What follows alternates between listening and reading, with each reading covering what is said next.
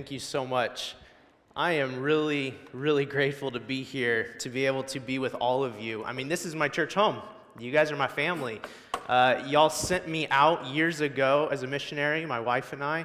Um, over the years, you have supported us and you have uh, been through, you know, the thick and thin, and, and we are very grateful just for everything that you have done, New Life. We can never express how much we love and appreciate all of you. And I'm really excited to be here this morning to be able to uh, bring God's word to you, um, especially because today I'm in a passage that is really, really dear to me. So we're going to be in Psalm 77. So you can go ahead and open your Bibles. You can load it up on your phone, however you do it, and then just put a thumb there because we're actually going to look at a different passage before we get into Psalm 77. What we're going to look at first is uh, Mark 15. And what we see in Mark 15 is Jesus is on the cross. He's suffering, he's dying. And as he's on the cross, he yells out, he cries out to God the Father, My God, my God, why have you forsaken me? Now, this uh, might be a little weird. We might see this and think, well, that doesn't sound like something that Jesus should say, right? It just seems out of place. Seems a little odd.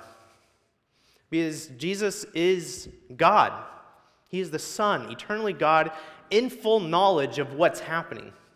He knows what's going on. I mean, he was weeping and sweating blood the night before because he was so anxious about this moment. He knew what was happening and he could have diverted at any moment. And yet, upon the cross, we see this cry My God, my God, why have you forsaken me? The magnitude of Jesus' suffering upon the cross led him to such sorrow and grief that he had to cry out because he was overwhelmed. Because remember, Jesus was fully God, but Jesus was fully man too, which means he experienced everything we do. He knows our temptations, He experiences it. And so on the cross, we see that Jesus is overwhelmed by his suffering and his grief. And so he cries out to his Father. In this moment, this weird line, Jesus is lamenting. And that's what we're going to talk about today is lament. And that it's a good thing. It's something modeled by Jesus. It's something that we should practice within our lives. Lament is a good thing. Now, lament is the journey traveled in the midst of our grief and our suffering. It winds through the darkest valleys of our lives and acts as a balm on our wounded hearts. That's what lament is. It comforts us and it heals us. Lament is biblical. It's good and it's God's gift to us. It is how we are able to work through all the suffering that we experience.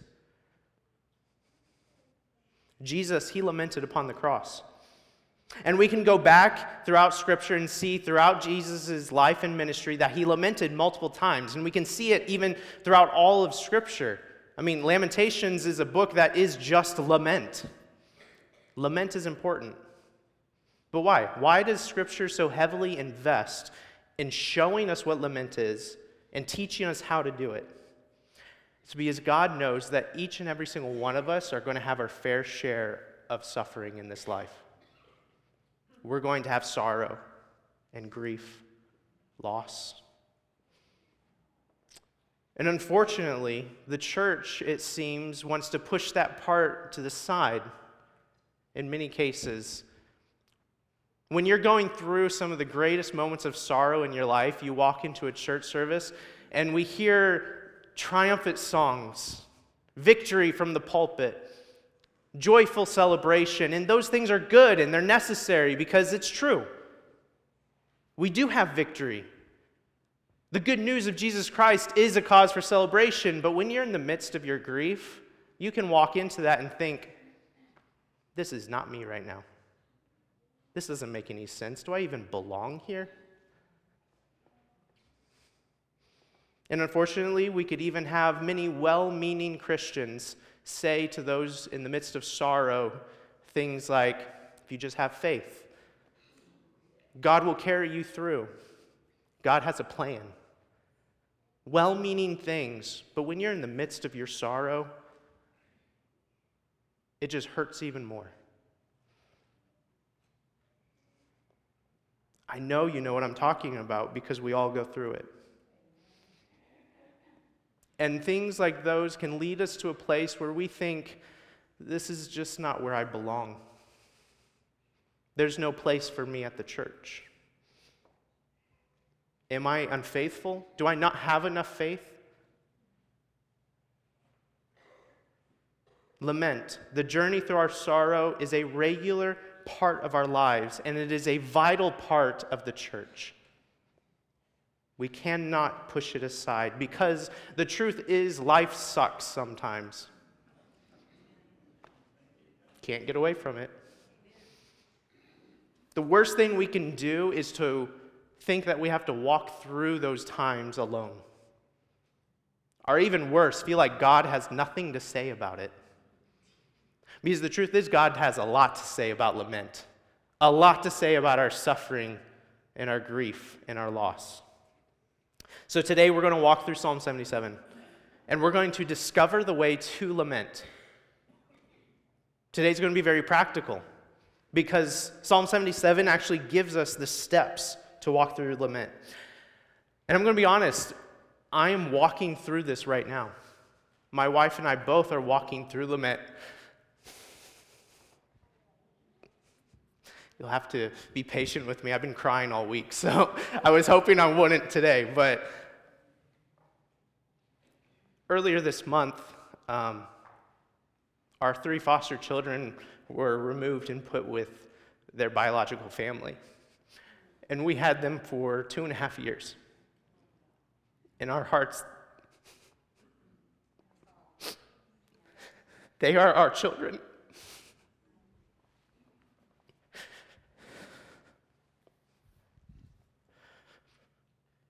We are working through the loss of our three children right now. There's a lot of sorrow, there's a lot of grief. And lament is our only way forward. And I know many of you in this room, you're walking through your own stuff. And even if right now you may not have something, you have, and you know it will come. We all work through the sorrow that we have in our life, whether it's the loss of a child, the death of a child, maybe it's the loss of a different loved one. You know, maybe it may be the loss of a job, financial stability. It could be the pain of injustice that we see in the world all around us. The confusion of division within families, within the church, within our community, within our nation, the uncertainty of the future. Maybe you just don't even know how you're going to get through the next six months. The heartache of abandonment, the hopelessness of despair.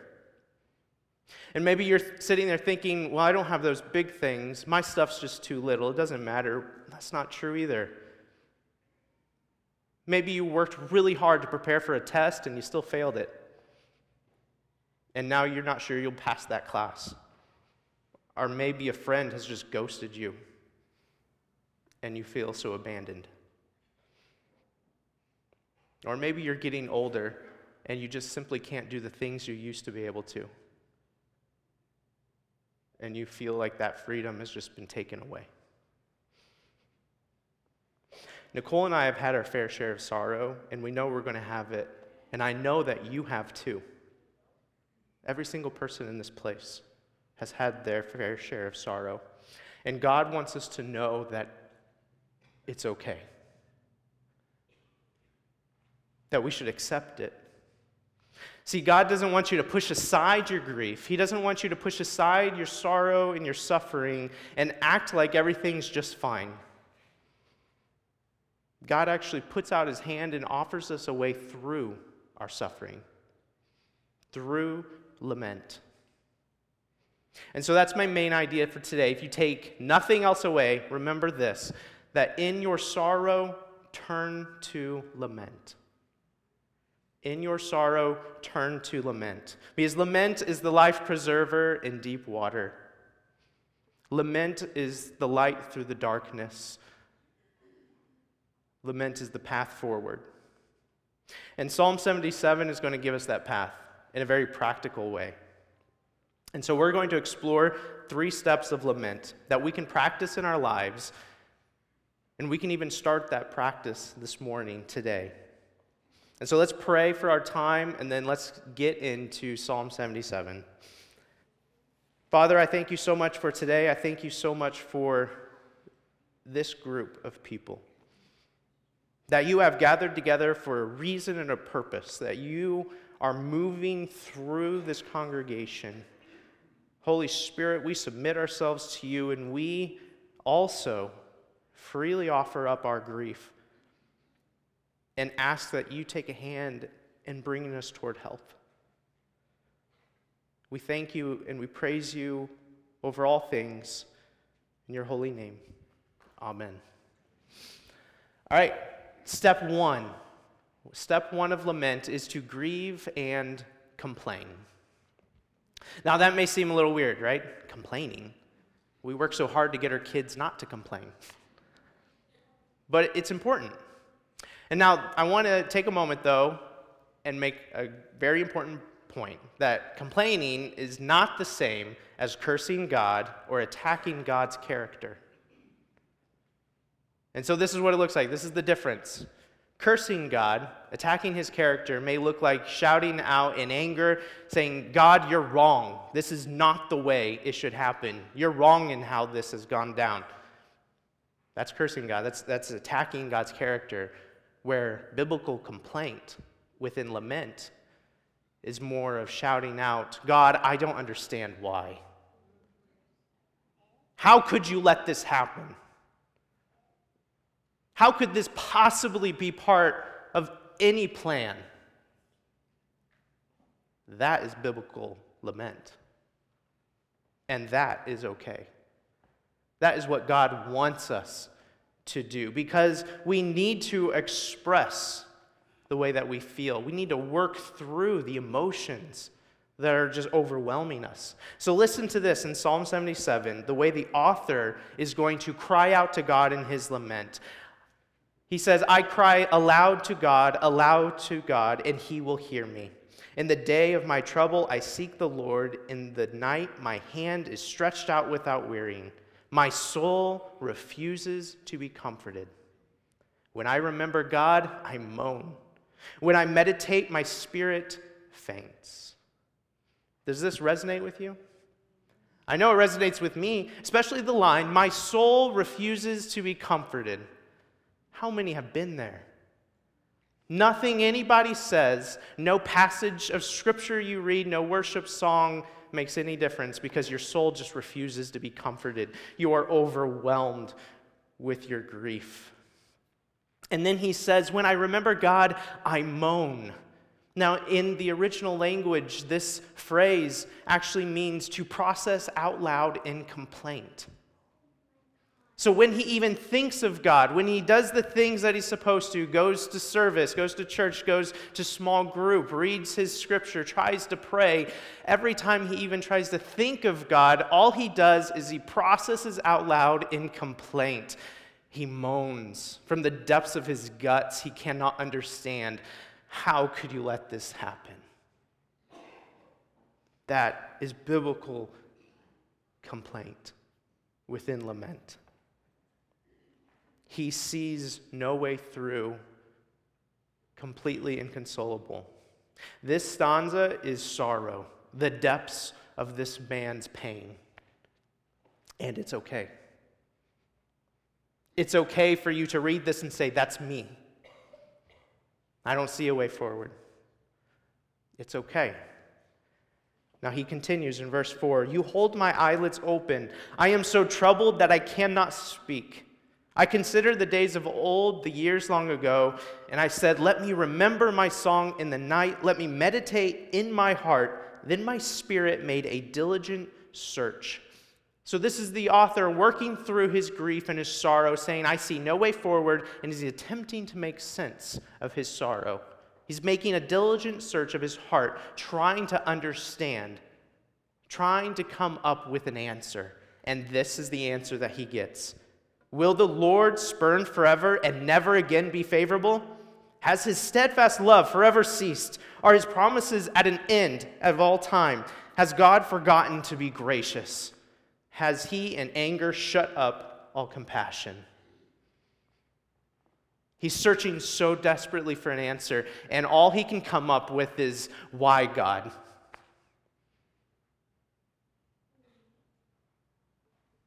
It doesn't make sense to him. He questions what happens, how it all fits together. The depths of our sorrow can lead us just to wonder sometimes Have I been forsaken? Have I been abandoned?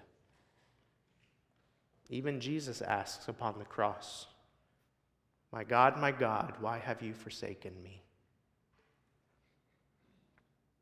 See, he knew that it wasn't true.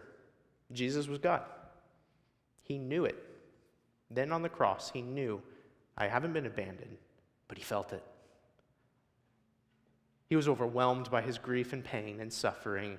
And even though he knew the truth, he still needed to cry out and lament because that is the way that God wants us to move toward health. So it's okay. It's okay to cry out, Why? Why, God? Our emotions are a part of us. It's how we work through our hardship. God doesn't want you to repress emotion. He wants you to move forward and find health. And health is obtained by acknowledging your grief and expressing it, expressing your confusion. So grieve. Don't be ashamed that you need to grieve. Express your sorrow. Process through your emotions. Say all the things you need to say, and it's okay. One of the greatest things that I've done in my life has gone to therapy because it helps us with this. You can express your grief at home, you can express it with friends and family, express it with a therapist, whatever you need to do, express your pain. Give a voice to your sorrow. It's okay to do so. And then we also know that the journey does not end there. This is just the first step. And so, step number two is to remember. When all seems lost and nothing seems to help, what does the author do? In verse 10, he says, Then I said, I will appeal to this, to the ears of the right hand of the Most High. Now, this is a weird little phrase and kind of hard to understand, but if we're looking at the translation in the original language, it's suggesting a change in direction. And so, what the author is really saying is that my grief is so great. I have so much sorrow, and I don't know how I can move on. I am so overwhelmed, and at the same time, God changes the direction of my grief. Now, notice this is not a request. He's not asking God to change the direction of his grief. He's stating it as fact that I feel this way. I feel so overwhelmed and I feel like I'm so far from God, and God changes the direction of my grief. See, the author is appealing to the most stable and sure thing in the entire world the character of God. Who God is assures us that He will never leave or forsake us, even when we feel like it. God will always be with you in the midst of your sorrow, and He's going to guide you toward a new direction in your grief. That's who He is, that's what He does especially when we don't feel like it. And so, how do we know this, though? How do we really know that this is true? Well, God's done it before. You can look back throughout your life and see many times when God has been faithful. You can look through the life of people in this room and see that God has been faithful.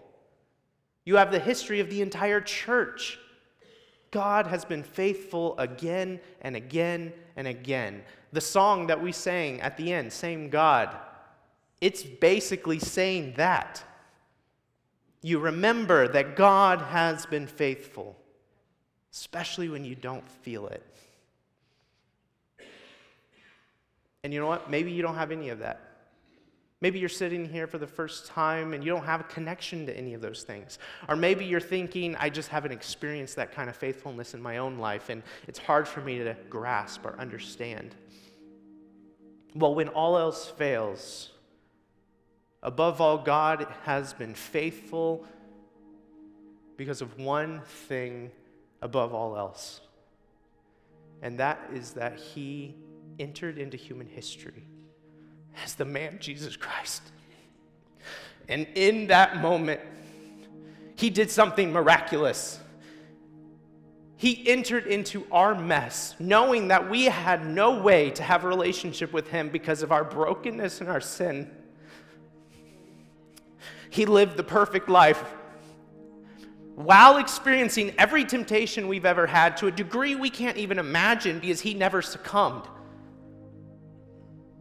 He lived that life serving others more than himself. And then he died a terrible death upon a cross in full knowledge of how terrible it was going to be. But he didn't stop. Three days later, he rose from the dead, and that resurrection gives victory. And he doesn't stop. He appeared to many, ministered to others, and then he ascended into heaven, guaranteeing for us, for now and for always, eternal relationship with God. That's the gospel. That is what everything is about. And that truth alone proves the faithfulness of God more than anything when you are in the midst of your grief and your sorrow and everything feels so hopeless, remind yourself of the gospel. Remind yourself of who God is and what He has done. Because God's character is the surest thing we can lean upon. Step two is to remember who God is and what He has done, and remember that He is faithful. The author does this in verse 11 and through 15. He says, I will remember the deeds of the Lord. Yes, I will remember your wonders of old. I will ponder all your work and meditate on your mighty deeds. Your way, O God, is holy. What God is great like our God? You are the God who works wonders. You have made your might known among the peoples. You, with your arm, redeemed your people, the children of Jacob and Joseph, Selah. God is good. God is holy. God is patient. God is love. God is gracious and merciful. God is sovereign. That is who God is. And in your sorrow, remember. Remind yourself who God is. My prayers over the past month have been rather simple and repetitive. I basically just say, Father, you are good. Father, you love me. You are faithful. And that's basically it because there's many days when I can't do more. But that I will hold on to. Who God is. Remember who He is and what He has done. And remember, especially when you have a hard time believing that could possibly be true, remind yourself and it is through the process of remembering and reminding yourself, of repeating the gospel again and again to yourself, that you step into the last part of the journey. Slowly over time, as you remind yourself of these truths, of who God is, you begin to trust again. And that's the final step of lament. And it may take a while to get there. You may sit in step one for a long time. You may be sitting in step one and trying step two, where you just remind yourself the gospel again and again, but all you can say is, God, my soul refuses to be comforted. But God tells us that eventually you will trust again. And that is the hope that we hold on to in lament. Is that the whole goal of it is health, healing. And it does happen. At verse 16, we see the author say, When the waters saw you, O God, when the waters saw you, they were afraid. Indeed, the deep trembled. The clouds poured out water, the skies gave forth thunder. Your arrows flashed on every side. The crash of your thunder was in the whirlwind. Your lightnings lighted up the world. The earth trembled and shook. Your way was through the sea, your path through the great waters, yet your footprints were unseen. The author is reminding himself here that God is sovereign, that the forces of nature submit to him, and God's way may be obscured by the violence and the wrath of this world, that it may be covered by the deep waters of his sorrow, and yet God's footprints are still there.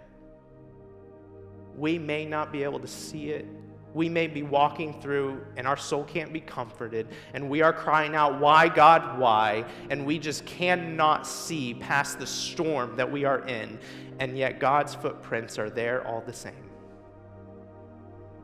He walks beside you, He guides you, especially when you have no idea that He's there. God will never leave you some of my darkest days and, and moments I still have, I know that God is good, and I just do not feel it. But I know it. My heart still hurts and it grieves. And Jesus upon the cross, he felt the same way. He's on the cross suffering and yet he still cries out, My God, my God, why have you forsaken me? And so, in my moments of grief, I can cry out, My God, my God, why have you forsaken me? And I can still know that He is there beside me. His footprints are there even if they are unseen. Jesus upon the cross, He shouted out in lament, and trusted God the Father all the same. You can feel the depths of your sorrow and trust in God. They are not mutually exclusive. You can have both. Healing is found in lament. Healing is found in your grief and in your complaint. Healing is found in your remembrance and in your trust. Lament does not mean that the pain is going to go away. It's a simple truth. Lament does not mean that the pain is going to go away. But what it does mean, it does mean that in lament, you can see, maybe for the first time, the arms of God that were embracing you throughout the whole process. He never went away. He never left. This psalm ends with verse 20. And it says there, You led your people like a flock by the hand of Moses and Aaron. Now, Moses and Aaron were the leaders of Israel, the ones who formalized the covenant with God, making Israel God's chosen. Today, the church is God's chosen people, his nation, his elect, his people. We are God's people. And it says in verse 20, You led your people like a flock by the hand of Moses and Aaron. So it is through the church that we practice lament. It is not meant to be done alone. One of the greatest lies of the enemy is that you have to deal with your grief by yourself. Lament is supposed to be a corporate experience. So we need to grieve with one another. Bring others into your sorrow. When you're going through something, don't think you'll just pass over and you'll just get through it and everything will be fine, no matter how big or small it may be. Bring a brother and sister into your grief. Let us lament together for all things. We must prop each other up in our grief and walk together toward healing. I know that there's sorrow out there. Every single one of you have something. I know that grief exists in this place today. In your sorrow, turn to lament. As we listen to this last song, the front is going to be open. You can stay in your seats. But I invite you to use this time to take a step into lament. For whatever it is, whatever you're going through, whatever may be heavy upon your heart and mind, step into your lament. Cry out to God. Maybe you need to be in that stage of, I'm just going to complain right now because God, I don't know why. And that's okay. Maybe you need to go into step number two where you're just remembering, where you're just saying, This is the gospel, this is who God is, and I must hold on to this no matter what. And if you're having a hard time doing that, just read the lyrics to this song that they're going to sing, and it will guide you through remembering who God is. Step into lament today. Wherever you may be, whatever you need. God wants you to take a step toward health, and that happens through lament. And, church, I'm telling you right now, if people are lamenting around you, join them.